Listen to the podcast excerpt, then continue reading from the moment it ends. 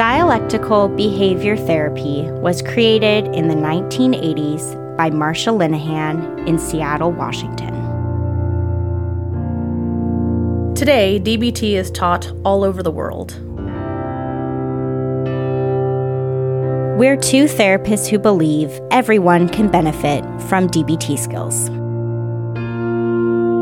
I'm Kate. I'm Michelle. And, this, this is is DBT and me. Hey, everybody, Hi, everyone. and Happy New Year! Oh my gosh. I mean, it'll be it totally a ways is. out, but right? it's 2024 when we're recording this. I don't know. Yeah. It's the weirdest thing about podcasts is to realize that everything that's related to time swiftly becomes inappropriate, right? Someone's going to find our podcast 15 years from now and be listening to this in July. be like, it's not the fucking new year, you weirdos. Anyway, um, weird things Kate thinks about on occasion with having a podcast that exists in the world. Um, so what are we going to talk about today, though? Uh, we are going to talk about the biosocial theory. What exactly that is will make more sense in a bit. I'll go into it a little bit more soon. Um, just to tee it up, though, it's funny that we have taken four years to get around to talking about it because the handouts we're basing today on uh, are always part of the extra homework in night one of the groups that we slash I have led. And so it's funny that it's a night one handout that it took us four years to get around to doing. yeah, because it's like this weird Uh, thing where it's like it's totally not a skill, but like it's such important information. Feel yeah, like it just slipped through exactly. the cracks at one point or another, and I was like, hold on a second, we should talk. About I suspect it slipped through the cracks when we thought we were going to do like I don't know thirty episodes of the podcast and then just wipe our hands of it and be done. Right? Like we're like we're going to get to the end of the skills and then be done. Of course. And here we still are. and here we still are four years later. So, before I go into a little bit more of what it is and we start talking about it in earnest, time to do promotion. Let's see if I can do this without tripping over my own tongue like I have the last few times. so, first and foremost, because I don't think we give it first and foremost attention enough of the time, so I'm going to lead with the book DBT Yes. for Everyone, a guide to the perks. Ah, perks, pitfalls, and possibilities of DBT for better mental health. I don't know why I always want to reverse the order of pitfalls and perks. So It's my a mouth lot of peas, tends to a get lot that of one alliteration. It is. It makes me happy. I like the alliteration. Uh, anyway, the book is out yonder into the universe, uh, and we would love it if you guys wanted to get a copy. But more importantly than that, if you've gotten a copy, could you give it a review? Pretty please, wherever you bought it from. We have one. One. right Yep, on one Amazon. five star rating, which I'm like, oh, that makes me so happy. I know. And also, we want And more. also, we want more. I know. I'm like, oh god, the longer we do this, the more I sound like someone who does a podcast. It's a little bit annoying, but uh, so the book. Don't forget it. Uh, we are pretty proud of it, and it also comes in audiobook if you want to listen to a posh sounding British lady say it. So to you, you know, if that's your thing. Other ways you can support us is through Patreon. You can go to patreon.com slash DBT and me. You can also check out our Etsy store at etsy.com slash shop slash DBT and me. We have fun things like socks and things. I don't know. A throw pillow. I'm so proud of that throw pillow. Anyway, uh, fun stuff in the Etsy store. Uh, give us a rate and review on Apple Podcasts or really whatever platform it is that you're listening to us through. Uh, and let's see, send us an email, dbtandmepodcast at gmail.com. Check out our other podcasts, The Couch and the Chair, wherever you're listening to this one. Uh, you can find that one as well. And uh, last but not least, abnormally, I'm excited. Uh, I'm going to be a guest on someone else's podcast for the first time. I have never been on someone else's podcast before. And so I'm excited to announce that in March, I believe it will be, I uh, will be on the Miss Behavior Journal podcast. And that's Miss as in M I S S uh, behavior, not one word, but two words. uh, anyway, I'll put a link to the podcast in the show notes and I'll probably put it in Facebook also when we get closer. But I'm just trying to let you guys know so you can get ready to hear me talk about neuroscience in a nerdy and comedic fashion because that's what that podcast is all about. It's a neuroscience comedy podcast, which if you're anything like me, that just made you bounce up and down a little bit in excitement that that exists in the world. So you're welcome. Now you know where to go find it. Um, oh, speaking of Facebook, you can also join our Facebook group, which apparently I didn't put in the intro bit, but I remembered anyway. So go me. Um, uh, just go search for DBT and me podcast in uh, Facebook, and you will find us in a pretty thriving community. We're up over five thousand now, aren't we? Not quite to five thousand, but not quite. Pretty close. Okay, we could almost close. be there we by were, the time this comes out.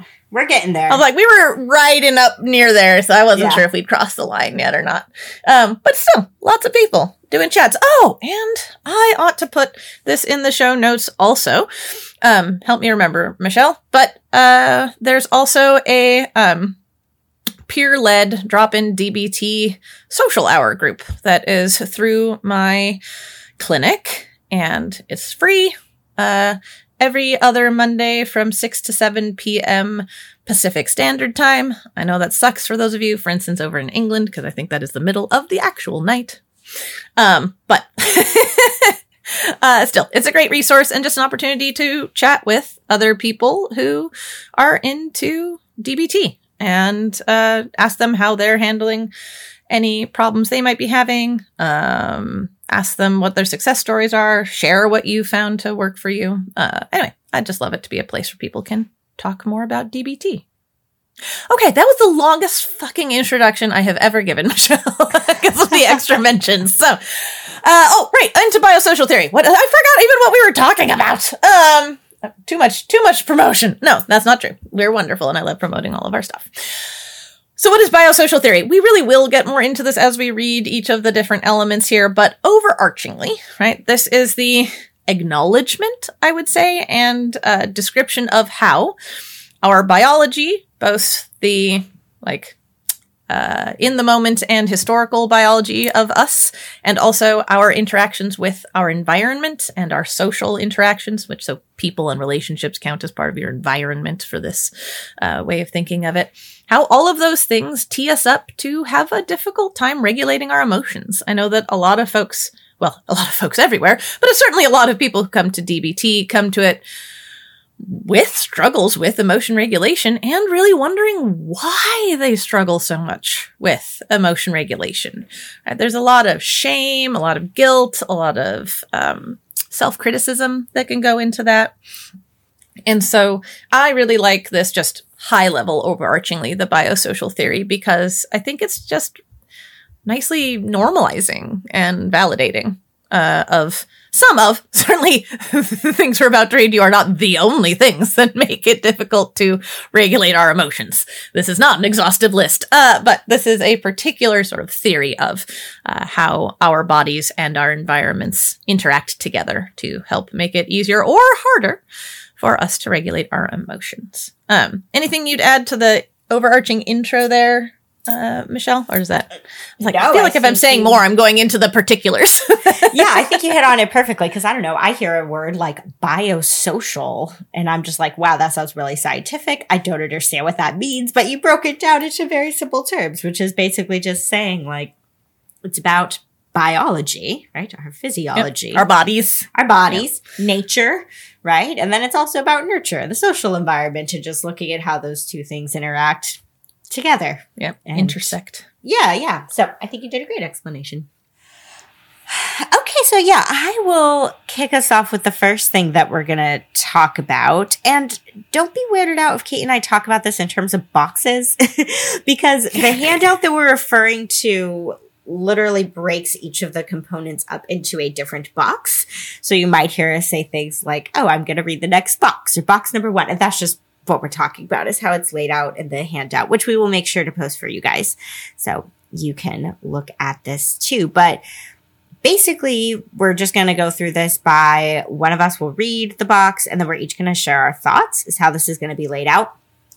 But the other thing I'm realizing on a personal note that I want to make sure to mention before we dive in is that I'm not recording in my usual spot today uh, for the last, I don't know, however long now. It's been a while. I record at my parents' house every Monday um, yep. when we do our episodes. And so my son is with them. But today I'm recording at home in our new house. So I'm going to hope the sound quality is going to be okay for you guys. And also, that means just that my son has a little more access to me than he normally would. He is a big fan of running down the hallway and banging on the doors in our house. so if he hears me talking, despite my husband's best efforts to rein him in and corral him, you guys may hear a cranky two year old in the background today. And that just is what it is. So, Radical acceptance. Right. Radically accepting that our, you know, it's the same way as like when Jen interrupts you. Not too different, right? There may be some interruptions yep. on my end today. We'll just roll with it. Okay, but I'm going to go ahead and we're just going to read what it says on the handout verbatim. So I'm just going to read this first box here, which says emotional vulnerability is biological. It's simply how some people are born. They are more sensitive to emotional stimuli. They can detect subtle emotional information in the environment that others don't even notice. They experience emotions much more often than others, and their emotions seem to hit for no reason from out of the blue. They have more intense emotions. Their emotions hit like a ton of bricks, and their emotions are long lasting. So, what are your thoughts on? I this, like Kate? this one. Yeah. Well, so I will say I both like this one and I technically tend to think of it as a little bit even more expanded from what it's talking about. Uh, because yeah, it speaks really well to the biology that we're all, you know, that we come into the world with. Uh, one of the most stereotypical things I think of is that some people just have a larger and beefier amygdala uh, than other people, and that's just going to mean bigger fight or flight responses, larger emotions, etc. Uh, so I like the neuroscience behind it, and I I support everything it says on normalizing, etc. But I, I also think that it can be used to normalize or speak to more uh, in the moment, the biology of the moment. So, like the kind of things that please is meant to address. Um, also things like trauma. When I see the thing on here where mm-hmm. it talks about maybe able to pick up on more subtle emotional cues than other people, uh, I think to myself, I wasn't born that way, but it's a biological fact for me now, right? Because uh, again, of our interaction with our environments. So, uh, I think of this one in large part as a yes and. yes, everything it says, and even beyond that, things like uh, being sick, being in pain, being uh, on new medications, being, you know, things like that in the moment can be biological things that shift our ability to regulate our emotions, and things that happen over the course of our lifetime can change our brains uh, and our, um, yeah, can change our brains and our uh, biology. There we go. I'm like, what's the other B word I want? Um, so I really, I really appreciate that. I think that this can help do a lot to help us understand ourselves better and also give more grace to the people around us. Um, and it aligns really well for me with something that I've often talked to clients about, which is I, I don't believe there's any such thing as an overreaction. Mm. Uh, I think there's only like sensible reactions to data we may not entirely understand. Uh, and I think that this can be a part of this, right? If someone has, for instance, a just way overactive amygdala, uh, they're probably oftentimes going to have reactions that many people observing from the outside would be like, whoa, that's a little much, right? Of a reaction. And it's not, right? It's not an overreaction. It's their body functioning as it's intended to, to the stimuli it's being given. They just have a different body to begin with. Uh, so it's not all of what I think of when it's the no such thing as an overreaction, but I think it is part of it and dovetails well into that idea. So those were the things that I thought about when hmm. going over this one. What about you? I really like, I just want to say, I really like what you were just talking about. I'm going to steal that and use that with my clients, right? That I, I like that, that there's no such thing as an overreaction. We think of it like if you pat reactions. someone on the back. Yes, exactly. Mm-hmm. If you mm-hmm. pat someone on the back and they scream, you might at first be like, Jesus, what the fuck is that reaction? But then yeah. they're like, um, I have a third degree sunburn on my back and you just slapped it. Right? Uh-huh. like, oh, that makes perfect sense now that I know. So it's either like a biological thing or a wound, right? A trauma. Mm-hmm. So you're having a perfectly reasonable reaction to someone sticking their finger in your open wound. Mm-hmm. right? It's not an overreaction once we know what's actually there. Uh, so yeah. If you're talking about it more, I'll say the rest of the story. But no, it's perfect because I really didn't, and I agree with you too about like how trauma can play Mhm. a role with this, even though they're talking about it as it's simply how some people are born. And that's really what I honed in on in my response to this first one. Mhm. But I absolutely agree with you that a lot of the things it talks about can absolutely stem from going through trauma. 100%. But like the biggest thing I think for me with this box is that this is, it's very validating. It's very validating um, to so many people who have been told their whole lives, just like, oh, you're just, you've always been sensitive. Right? You've always been, you were, as a child, you always had big feelings or that kind of a thing. Right. And I mean, we could put other, I suppose, less nice terms to that. Uh, you were out of control. You were really hard to manage. You were whatever, whatever could be said. And that it really speaks to, you know, this is not your fault. You weren't a bad kid. You did not cause this. I don't, that feels weird to say, but like you, you are not at fault for the responses that you have.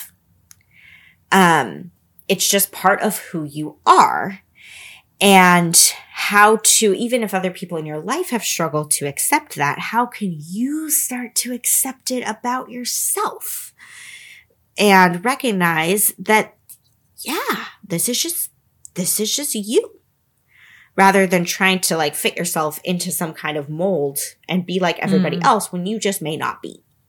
Um, and that that's okay. Because I was thinking reading reading this box about how um maybe it's just because I'm the parent of a 2-year-old. so, you know, I see his little personality forming as he goes through the world and in his case, I mean, he's honestly like a pretty chill kid It really is. yeah, Kate spent a fair amount of time around my son. Like when I'm just like, okay, we're all done with blah blah blah. He does he ah, you know, no, he doesn't do that. He just waves bye bye at it. Whatever it is. And then we move on to the next thing. I'm like, okay. I wasn't expecting you to transition that easily, but all right, right? Like he's he's pretty chill. Not always, don't get me wrong. I mean, he was he was having a moment before I hopped on to record today, but um you know, you, you just, you see kids' personalities forming and there's a lot of research that talks about this, as they call it in the scientific research realm, right? Zero to three, those years of before we're three and what all happens for us.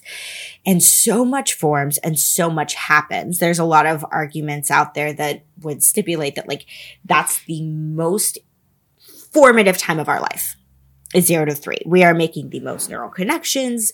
We learn more about the world during those three years than we're going to at any other time. Like we're just taking in so much. And so there's a lot of research out there that would say by the time a child is three, you can get a pretty good grasp of that kiddo's personality. And guess what? I mean, maybe, I mean, some people I've heard of have this where they have like very, very early memories. But let's be Mm. honest, 99.9% of us don't have any memories from before we're three. And yet we're already like, yep, a pretty decently forming human being in the world by the time we're three years old, even though there's so much we still can't do and we still don't know.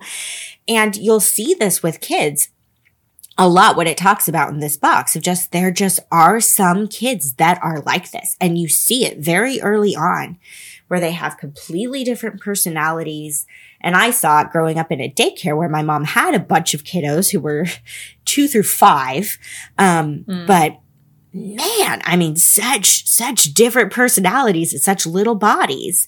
And there would be those kids that just no matter what it was they would they they would just have a bigger emotional response to things.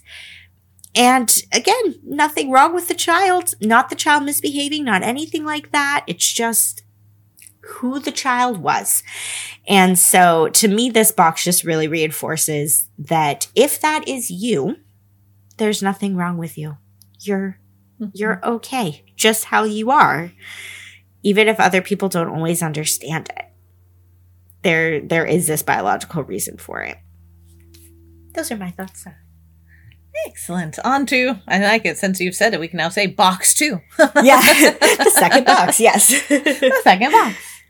Um, all right, pardon the page noises, guys. I actually have the literal handout here in front of me.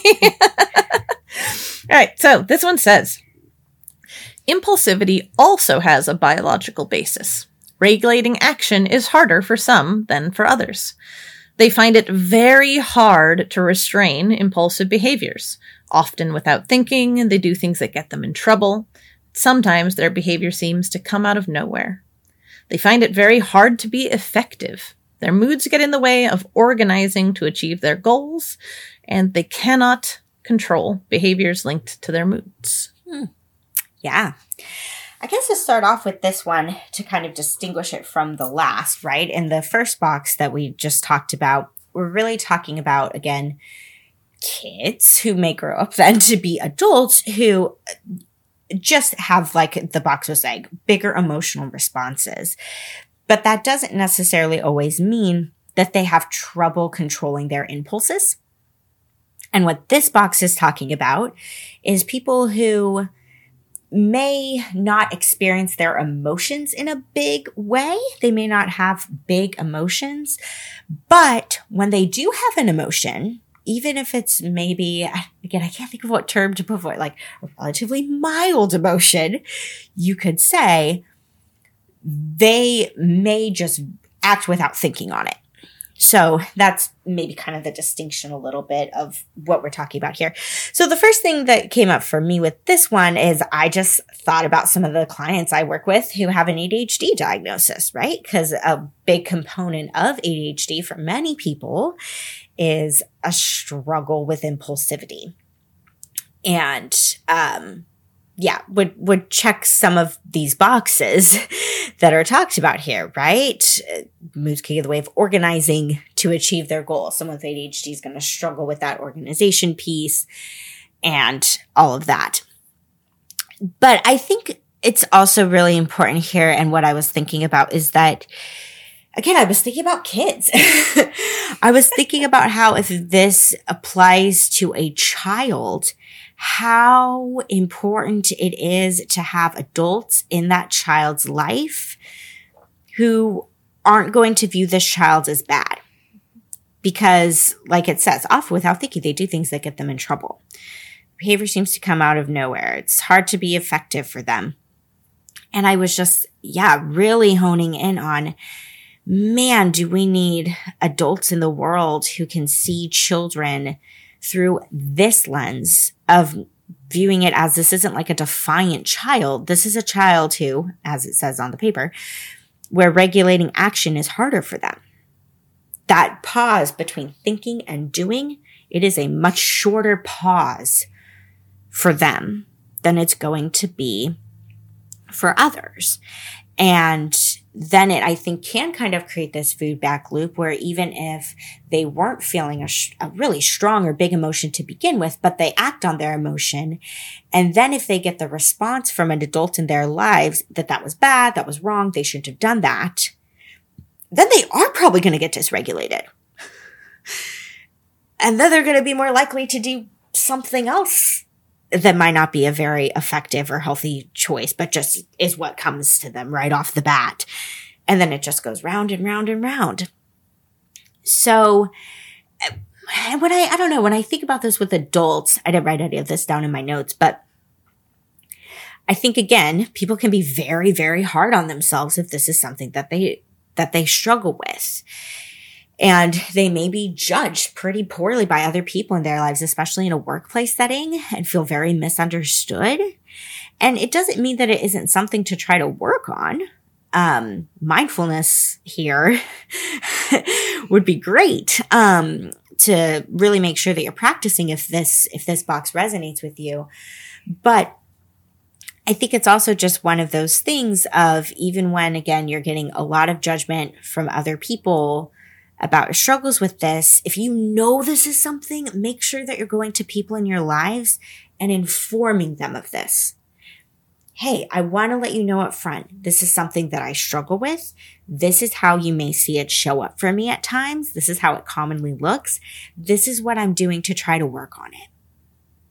And just name it. Talk about it if you feel safe doing so. So then people can better understand what's going on internally for you. So you, of course, first have to recognize for yourself that this is something that you struggle with. But if you can clearly recognize that, then it is really important to communicate with other people in your life so they have a better understanding of what's going on for you. What about you, Kate? I will admit that I had a harder time thinking of things to say about this one that are strictly separate from the first one because they are so to me interrelated, right? These are both this idea. exactly, right? mm-hmm. Well, and it's both like your body, things about your body can make moving through the world more difficult, right? And that just, you know, mm-hmm. in the first one, it's about emotional vulnerability. And in this one, they don't say this, but you might be able to reframe it as sort of behavioral vulnerability, right? Uh, but they're both this idea of being based in in one's physiology or biology. Uh, and so I was like, wow, most of what I want to say about that I said. Um, I did just like you. I was like, well, Michelle got to notes first, but I can't not mention that, of course, ADHD is the first thing I think about um, with this description, right? For myself, especially, I see this play out. Um, it just uh, one of the things I like about it is just thinking again about the lack of shame. Right? I know that all of these boxes, to an extent, touch on that, but uh, especially folks who maybe have acquired the impulse issues later in life, I think this can be a big issue. I think about like clients of mine who uh, got traumatic brain injuries um, like a little bit later in their in their life, and so uh, right, the prefrontal cortex in large part is that hang on a second part of the brain uh, that maybe is lacking in robustness in those of us with ADHD. Um, but also you can have the same results from injuries, right? From brain damage of various sorts. And that can be really hard for people to come to grips with, right? It is a very much what's wrong with me. I'm broken. I'm fucked up. These are bad things. Um, instead of just realizing like, oh, all of these things, all of our behaviors and our emotions, etc., they're all too biologically driven in the end, right? Every feelings are uh are chemicals in the body, right? Um, and so I just love that this normalizes that, yeah, there are some things that either you can come into the world with or you can acquire that are just going to make it more difficult for you to control your behaviors or your impulses. So I appreciate the calling it out, the normalizing of it, the validating of the struggles. Um, yeah, I think that's feel like there was one other thing I was gonna say, and I don't remember what it was. See, there you go. There's my ADHD. The fact that I don't more often just stop in the middle of sentences on the podcast is actually pretty impressive. I, I quite often will be in the middle of a sentence and realize I have no idea what the next word is in the sentence because I knew what I was saying when I started talking, but sometime in the middle of talking, it just poof happens to me too, even without an ADHD diagnosis. Went into the ether. but right, like uh, I think I just think it's important to recognize that um, that yeah, it's important to have um, radical acceptance around these things. It's not saying that it's going to feel good or easy. Like, oh, you mean like this is because of my biology? Whew.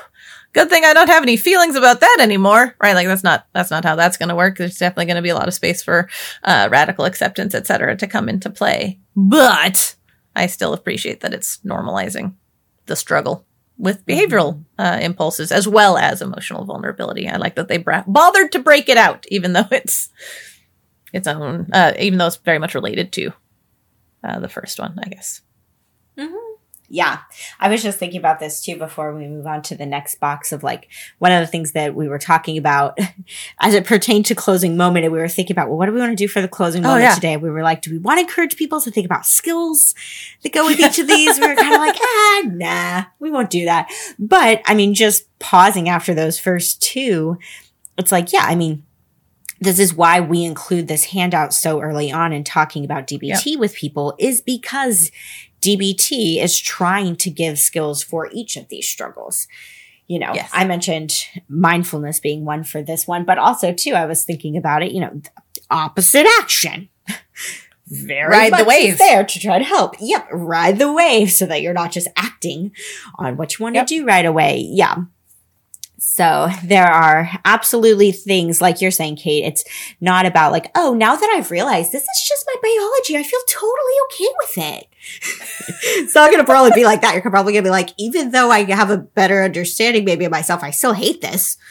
I still want this to be mm-hmm. different. I don't, it causes me problems in my life and I don't like it. Well, good news. Yeah. There are skills. Absolutely. Okay, so moving on to box number three, those first two boxes were about biology.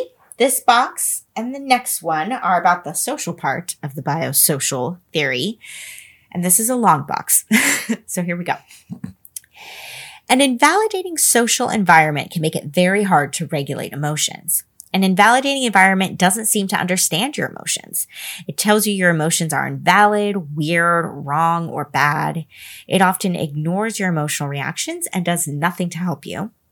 It may say things like, don't be such a baby, quit your blubbering, quit being such a chicken and just solve the problem, or normal people don't get this frustrated. People who invalidate are often doing the best they can. They may not know how to validate or how important it is to validate, or they may be afraid that if they validate your emotions, you will get more emotional, not less.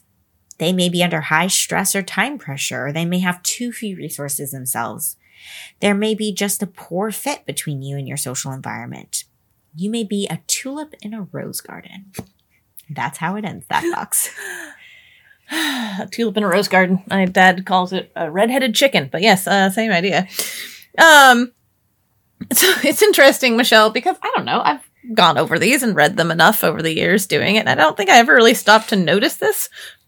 But the first thing that I was thinking about with doing the notes today, I feel a little silly, but honestly, I was finding myself a little peeved, like a little bit on the struggle bus about how the box includes talking about trying to teach folks, I see it at least as sort of trying to teach folks to have compassion and understanding for the folks who aren't validating them.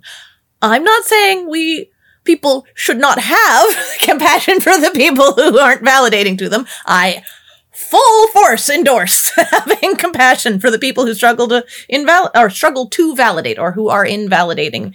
Um, and I think these are great explanations for how and why some people end up in the space of not being a validating part of your environment. And I just didn't quite think this was the place for it, if I was being honest. So there you go. I start off with a wee bit of criticism in that I think those are good messages, but I might have put them like with an asterisk somewhere at the bottom in their own little space. Like, and by the way, if you're struggling with this box, here's some reasons the people in your life might be having this problem, as opposed to all together, which is funny because I think having them both there is one of the things you're commenting about liking in the next one, Michelle. So that cracks me up in the differences yep, between us. um, so obviously, I think we could probably say I have baggage about people who aren't validating. There you go. That's probably what this is saying. In the what people says says more about them than it does about you. so my having a problem with uh with that second half of it is probably said something about me. Uh, that being said, though, I do love this I don't know, a piece of information because to me, at least, it makes me think of the importance of mirroring with kids, right? And how um, we can have a hard time even knowing how to identify what our emotions are if we didn't have uh, or don't have caretakers who mirror us. Um, it's funny, Michelle, you've been thinking about kids all the rest of the time. This was the first time I started thinking about kids. mm-hmm.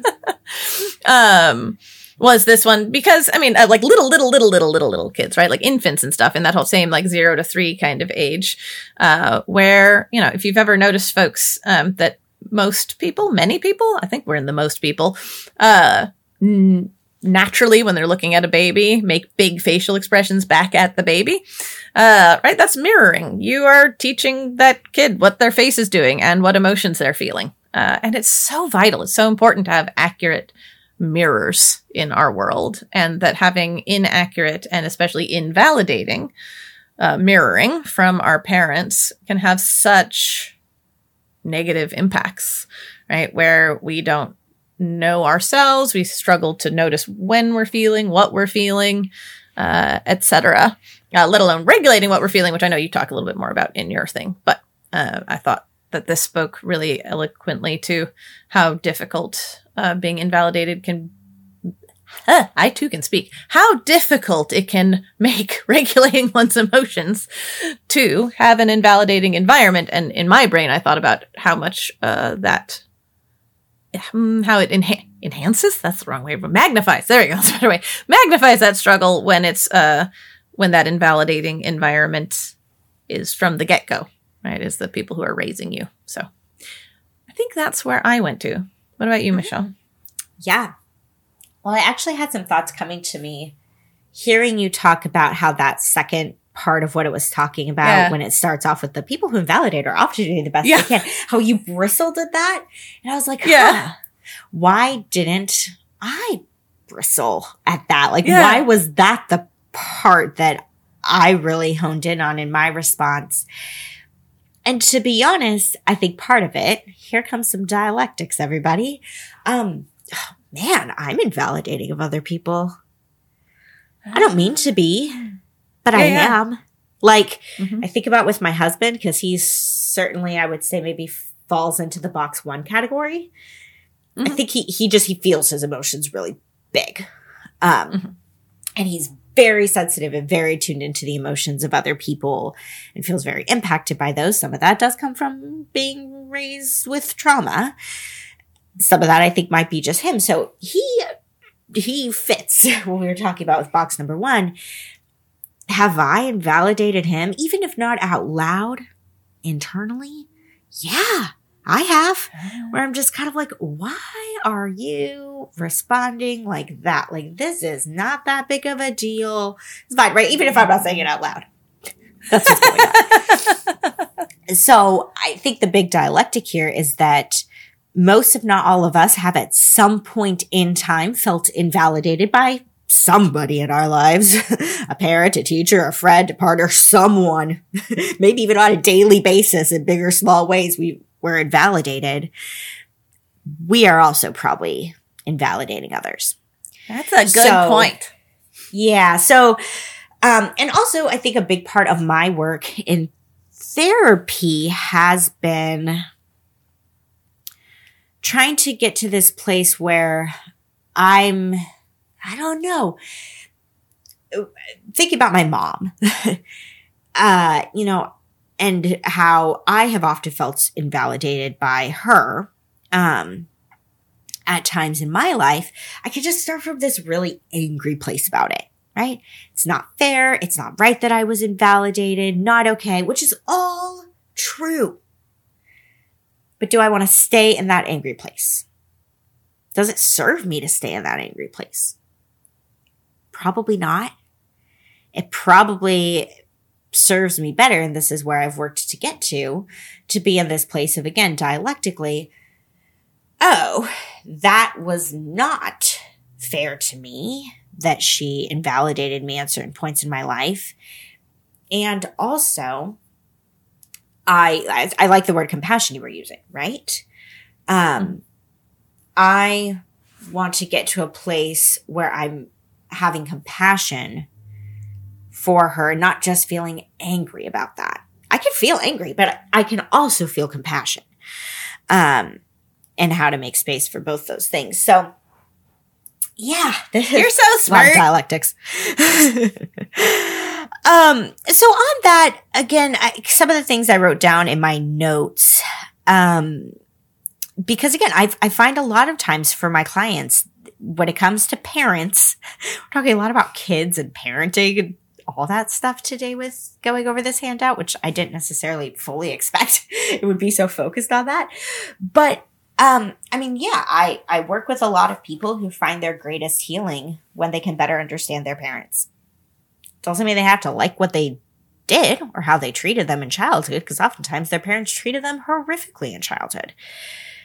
But they find healing in adulthood when again they're they get to that place where they're like, hmm, not that it was okay. None of it was okay. And also, I can understand that they were trying their best. It's totally that thing we talk about a lot of like, they were trying their best and they could have done a lot better. Um, but that when you can really get to that place with some of the things it was talking about later on in the box, it could be really healing because many times, um, what's really going on behind all of this, why people are being invalidating in the first place, is because they were never validated. I tell people sometimes, I'm like, you can't expect somebody to speak a language they have never heard spoken. Mm. How, how would they learn? If they were not ever spoken to in a loving way, then they grow up to not speak to others in a loving way. Now, can they learn? Sure, right? And that's where it's okay to be angry. It's okay to be angry that like, I wish they had learned. They should have learned a hundred percent. That's also why they didn't, maybe, right? Um, parents who don't have emotion regulation skills themselves often raise children who also don't have emotion regulation skills it just Kate's waving. Like yep. Um it just it's it becomes this intergenerational thing that just gets passed down honestly until somebody wakes up and goes wait a second this is not healthy and i need help to learn. I need somebody to teach me this new language. And then when they learn the new language then they can teach it to others and they can you know quote unquote speak it themselves. But yeah, there's just a whole lot of shit that can get passed down. And it is, it's really that dialectical space of being able to say, I am not okay with how I was treated at all because I know it wasn't healthy. And I know it wasn't okay to have my emotions invalidated so often. And I also don't want to like hold on hold on to that like bitterness or resentment or like whatever word you'd want to put there.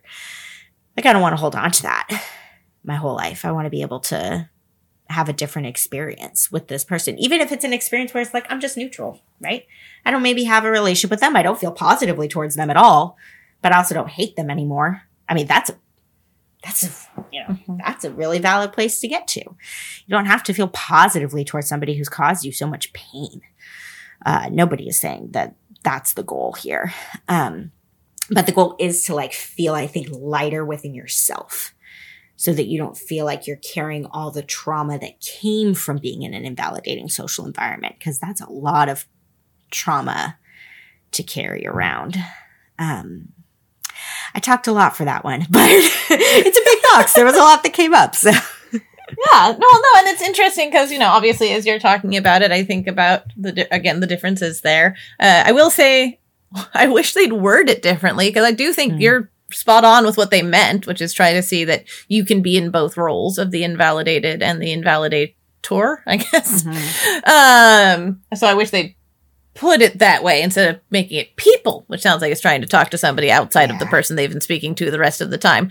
So I, I, where I remaking the entirety of the handout, would change the wording so that was more obvious. Um, but once you say it and it is more obvious, uh, I was just thinking one of my other uh I don't know, Kateisms, one of that I talk about with my clients all the time is just you will be a dick sometimes. Yep. So how do we like move through that instead of like wholesale trying to avoid it? Uh, how do we repair from it or whatever? So this sounds like yeah, have compassion for yourself when you're the asshole. You have reasons for why you're being the asshole too. Um, and probably stop. Uh, the and work on that. and work on that. Exactly. And work on that. Dialectics. Uh, anyway, thank you for sharing that, Michelle. That was, I like that. That was helpful. Um, this is why I like having someone whose brain is a little less borked than mine to talk about these things with. Um, it's nice. On to number four. Unlike your last one, this one is short.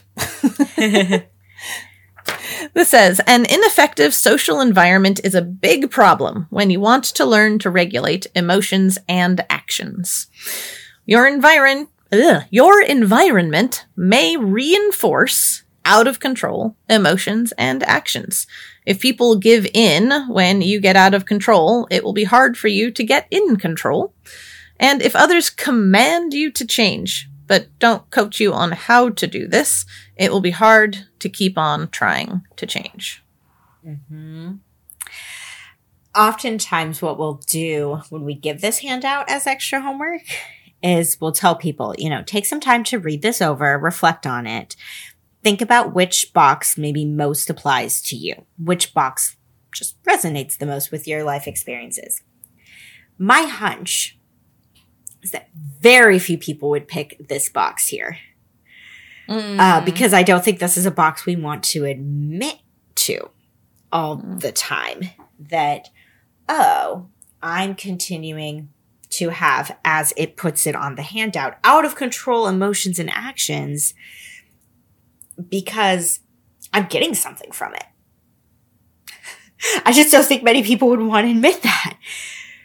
But this is true, right? Like this comes down to the whole thing of like there's always a reason for why we do what we do. And we always have a goal behind why we're doing what we're doing. Something that we want at all times. We may not always know what it is, but there's there's something. and um we kind of talked about this in uh I don't know what the title of the episode would be. The one where we talk about all the behaviorism stuff. Um, oh, oh. Uh, how to decrease unwanted behaviors? yes, That's what the handouts are called. I don't know if that's what we called the episode. Though. yeah. But well, we talked about that kind of thing, right? Which Yeah. is basically just like, okay, if you want somebody to change their behavior, you either need to like reinforce the behavior that you want to see, the new behavior, and make that like a desirable thing for somebody, or you need to take away the thing that they're getting from the unwanted behavior because they're getting something from it. And when that's removed, they'll realize, oh, wait, hold on a second. Now I'm still doing this thing, but I'm not getting the result I want. Time to try something different to get the result that I want. So, if you think this box doesn't apply to you, check it, check it out again. It probably does. Um, because the reality is in a lot of situations, uh, maybe not a lot of situations, but definitely some, right? Behaving poorly, you could say, works better than behaving well. Behaving well takes a lot of work. Regulating our emotions takes a lot of work.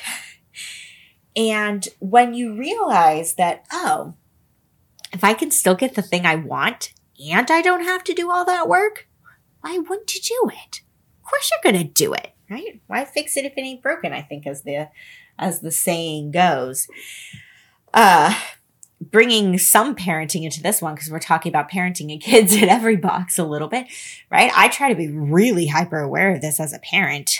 Um where I'm just like, okay, you know, I really want to not be not be that parent that's like, okay, you're freaking out and I just want you to calm down. So what's the quickest nearest thing I can give you that will calm you down, right? A snack, a video, whatever it is, I'll just do it. um, do I have moments like that? Yeah. I mean, I do. I'm human. Those moments do happen.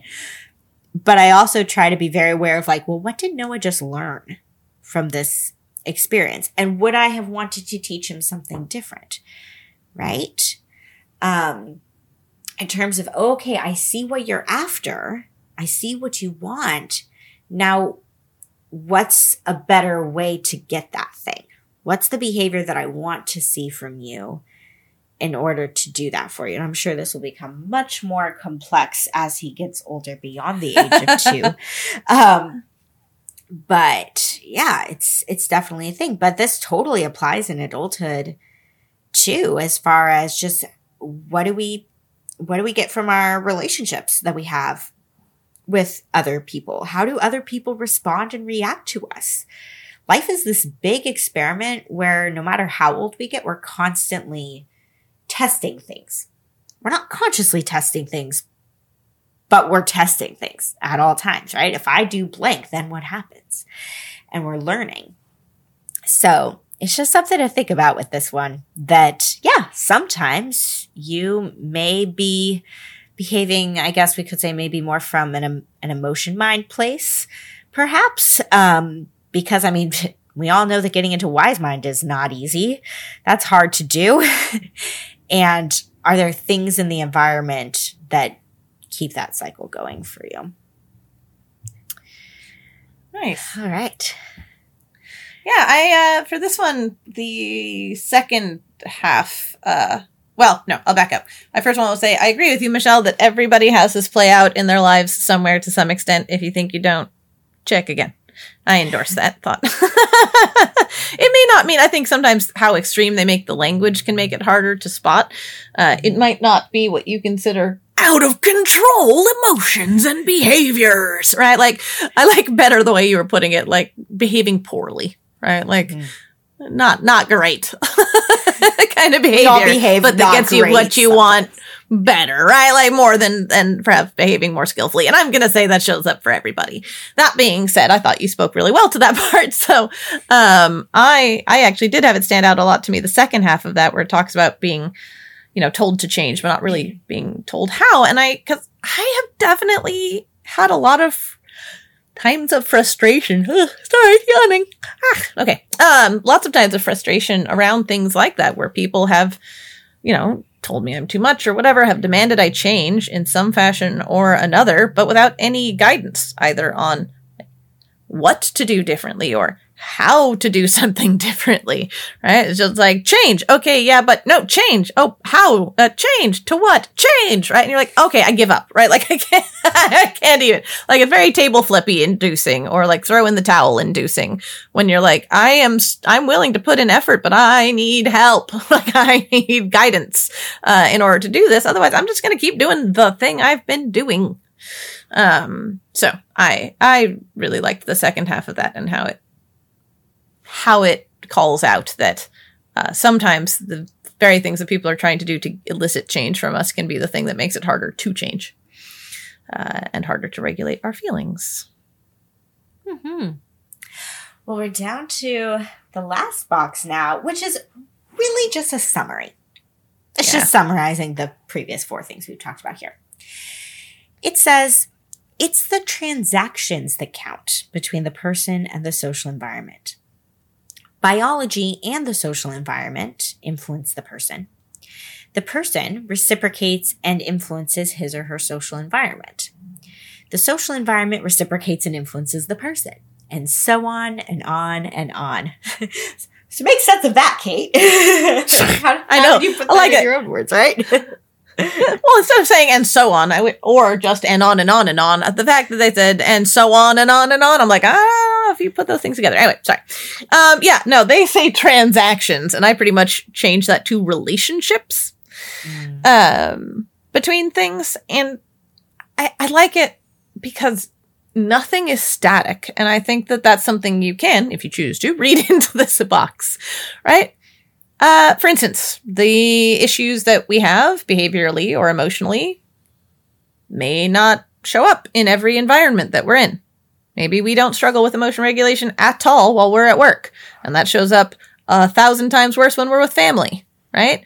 Um, it may be that other people may not take issue with the same behaviors of ours. As, you know, some people may be like, oh my God, Kate, I can't believe you say fuck every 15th word. Um, and then there's the people, hopefully, that are in my life who don't give a fuck.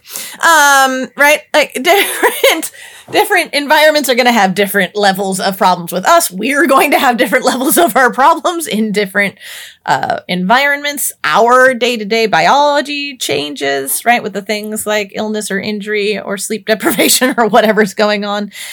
And so to me, this, it did just highlight again, they say transactions. I think relationships, right? How there is this constantly changing relationship between our bodies slash biologies and our environment and how because both of those are changing in some way or another to some extent or another all the time that means all of these things are in flux right? And i think that also helps us see ourselves as more complicated uh like as help see ourselves more accurately as complicated as we are ra- right? Rather than a i'm just a stupid bad person who can't regulate your uh, my emotions right? Like mm, think about really?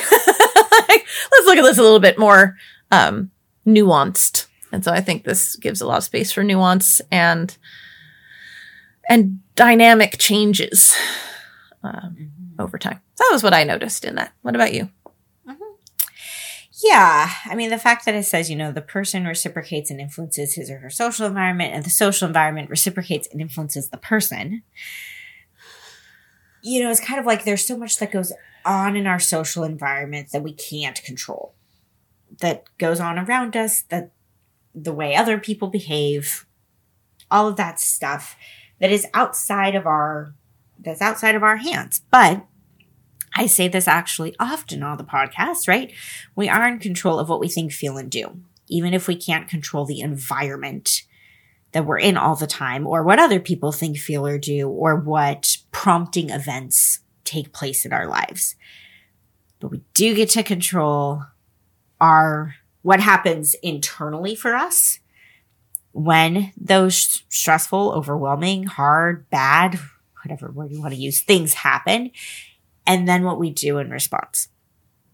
So sometimes it's really easy for us to parcel through what we're thinking and feeling and then make a decision about what to do. That's a very effective, skillful choice. And then sometimes it's really hard to do that. Um, it's really hard to make an effective choice. And some of that, yeah, it is. It's, it's going to be influenced by what environment we are in. So some of it, it really is. It's, it's so dialectical about it's, it's remembering that, you know, I do have some agency here, right? I, the person, as it says in the handout, I, the person, reciprocate and influence my social environment. I do. I I am in charge of what I think, feel, and do. And I also want to remember that there are a lot of things happening around me at all times that I can't control that are inevitably influencing me, that my brain is processing, right? Our brains are processing and taking in information at all times. So my brain is taking in whatever's going on around me that is oftentimes outside of my control and trying to make sense of it the best way that it can and trying to then help me make whatever I think may be the best decision in the moment. So it's just remembering both of those things because I think sometimes we could get really hyper focused on one or the other of like believing that we are supposed to be able to control a bunch of things that we really can't or taking more of a victim mentality where we're just like, well, it's everybody else's fault. No, no to both those things. Sorry, but no. Um, and kind of what you're saying, Kate, I like that you want to replace the, you know, it's the transactions that count between the person and the social environment. That you would replace that by saying it's the relationships that count between the person and the social environment. I was thinking that same thing that really what I think is being touched on here, even though they don't use this terminology, is to notice how it feels when we are in healthy, secure environments or relationships compared to unhealthy ones we're going to feel and act likely very differently. Um, and that's why it becomes so important to recognize if we are in, as it was putting it on the handout, ineffective social environments. Sometimes you can remove yourself from those environments or those relationships. Sometimes you can't, or it's much, much, much, much, much harder to do. Um, but just recognizing that, yeah, like when I'm in a healthy, secure, safe environment, yep, that influences my biology. My biology is going to be calmer. I'm probably going to behave better. When I'm in an unsafe, unhealthy environment or relationship, that's going to be activating. I may not act the best. Now, that's it's still good to work on skills so that you can try to make decisions that are still going to feel good for you and not decisions that may have long-term consequences or ramifications for you or things like that. It doesn't give you an excuse to just opt out, right? That victim mentality. It doesn't give you an excuse to opt out of trying to be skillful, even when you are in an ineffective environment. But yeah, it's just really pointing to, I think that there are going to be environments that feel easier and environments that feel harder. Mm-hmm. Um, and that you get to choose how you show up in either one. That's where nice. I would leave that. All right, so next, I guess we're just sharing our takeaways or the thing that we most resonated with.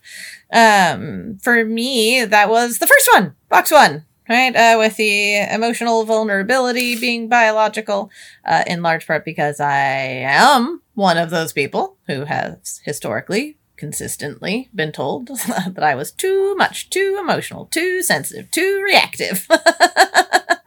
right? I've been told by people that uh, my personal emotional scale, my one is at most people's four. right? Like that, I just have a more intense emotional setting than the people around me.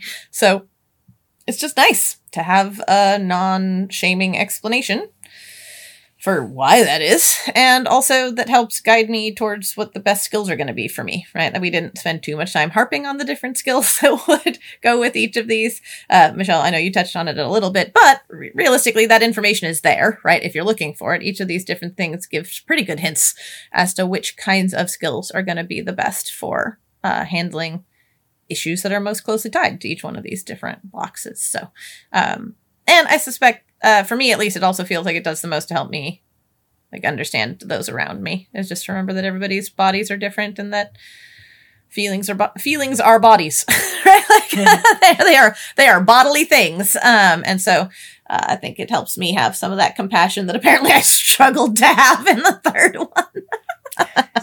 uh, for other people. Uh, so yeah, I think box number one is is it for me.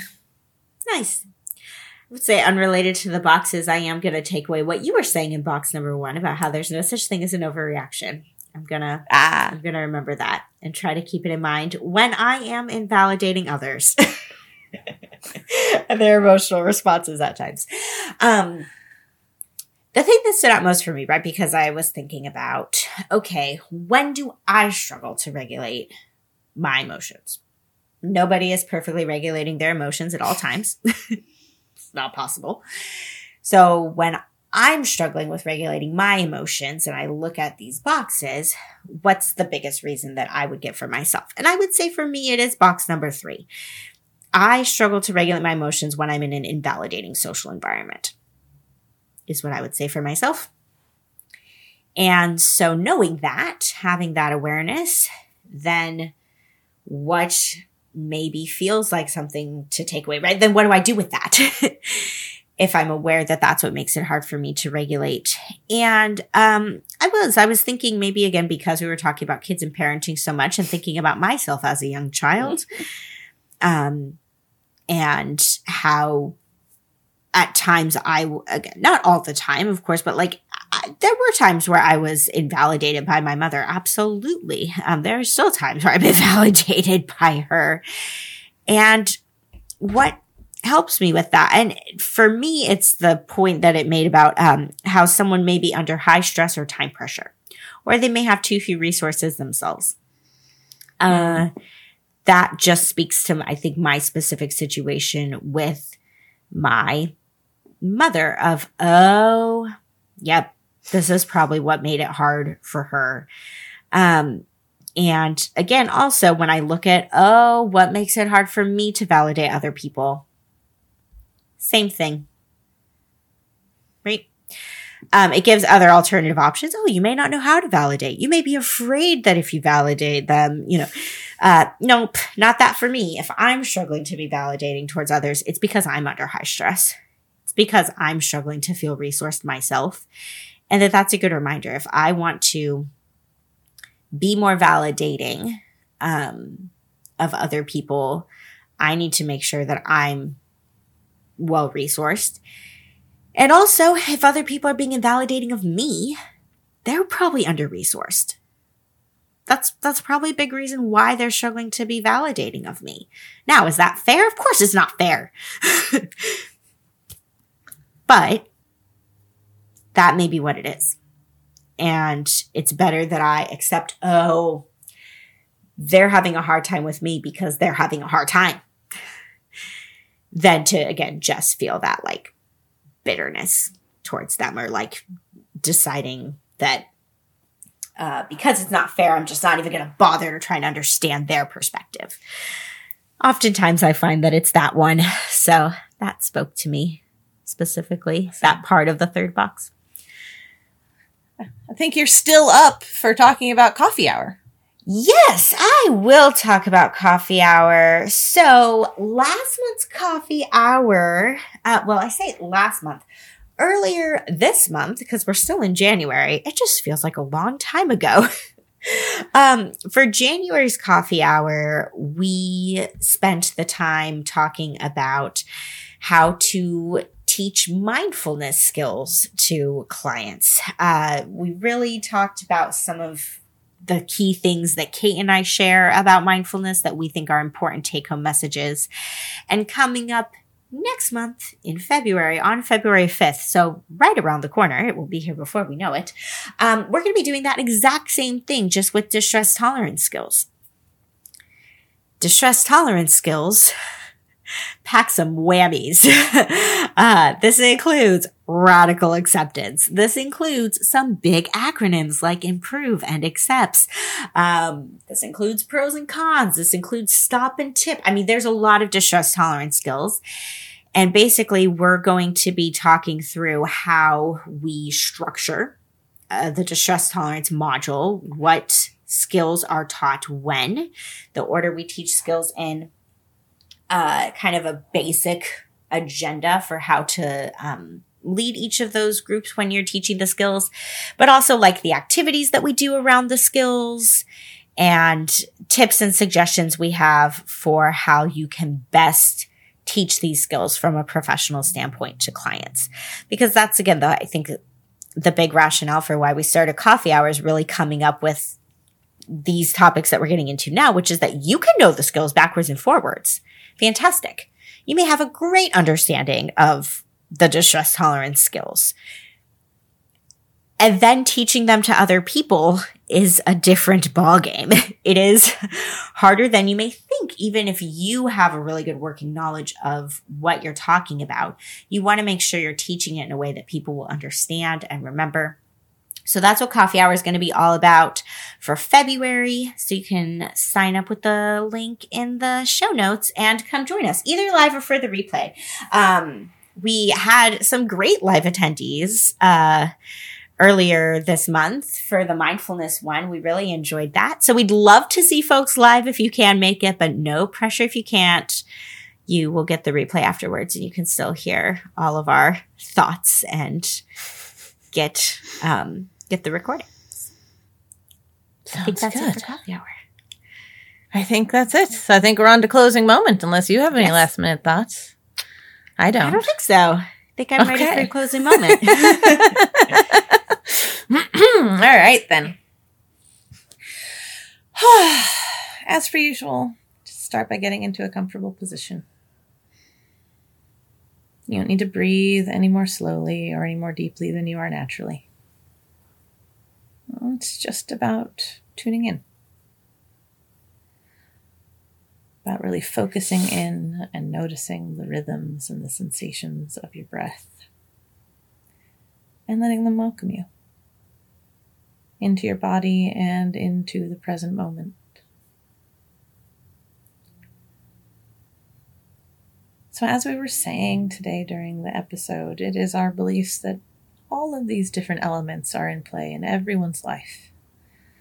Our biology, the social factors are there for everyone. So, for today's closing moment, I'm just going to slowly and gently invite you to consider how and where each of these different elements perhaps shows up or is playing out the most in your life.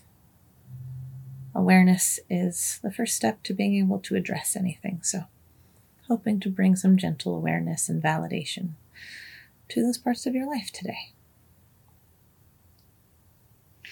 So, the first one, once again, is emotional vulnerability is biological. It's simply how some people are born. So take a moment and consider how is this true for you? Where does this show up the most? How do you see your personal biology, be that things you were born with or things you've acquired along the way? How are those playing out? How do those make you vulnerable? Where are those impacting you emotionally? We're all housed in human bodies. How does your body show up for you?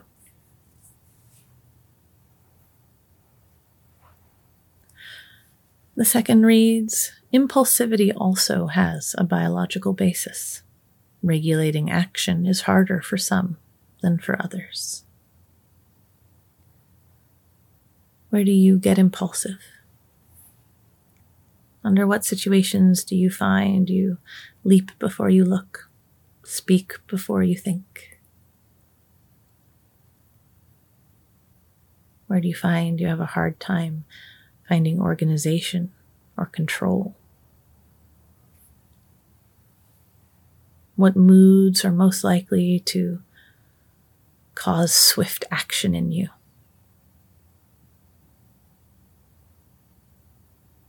No right or wrong answers, of course, to any of these. It's just about bringing curiosity to the foreground. I'm really trying to see for yourself how these play out for you.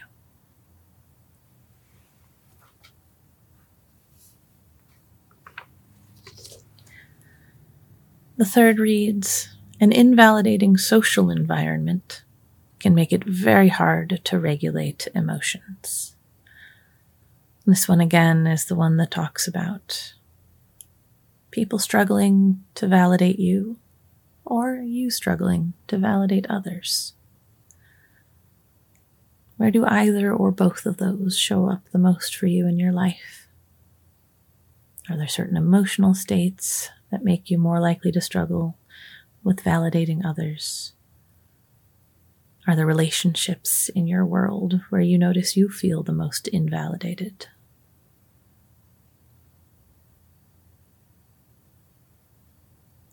Are there people or relationships you struggle to validate? What do you notice happens for you when you're feeling invalidated?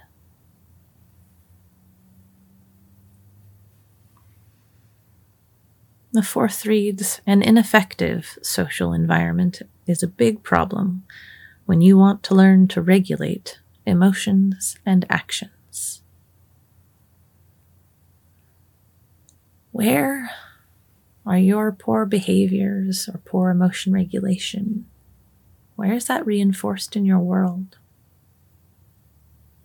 Where do you get more of what you want or swifter access to something you want based on behaviors that perhaps you don't?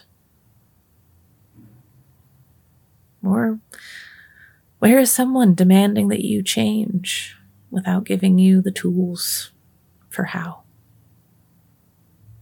And how does that feel? Where do you notice it in your body when you think about those situations.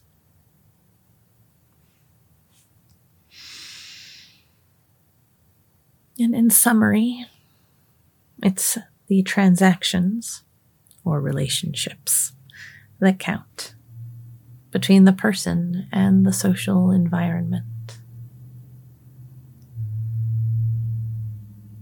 This one is talking to the reciprocity I think, in particular, between ourselves and our environment, our environment and ourselves. What relationships stand out the most to you when you think about where you perhaps are impacting your environment, where your environment is most impacting you, and where perhaps your biology is having the biggest hand to play in those relationships? No right, no wrong, no good nor bad. Just asking yourself the questions and seeing where the answers lead. But for now, you go ahead and try and come back into the room and into your body. You might do some deep breaths or gentle stretching, whatever feels good and right to your body. And when you're ready, you can open your eyes. Thanks so much, everyone. Thanks, everybody. To learn more about us and the DBT skills we're teaching each week, join our Facebook group. Simply log in to your Facebook profile and search for DBT and Me podcast.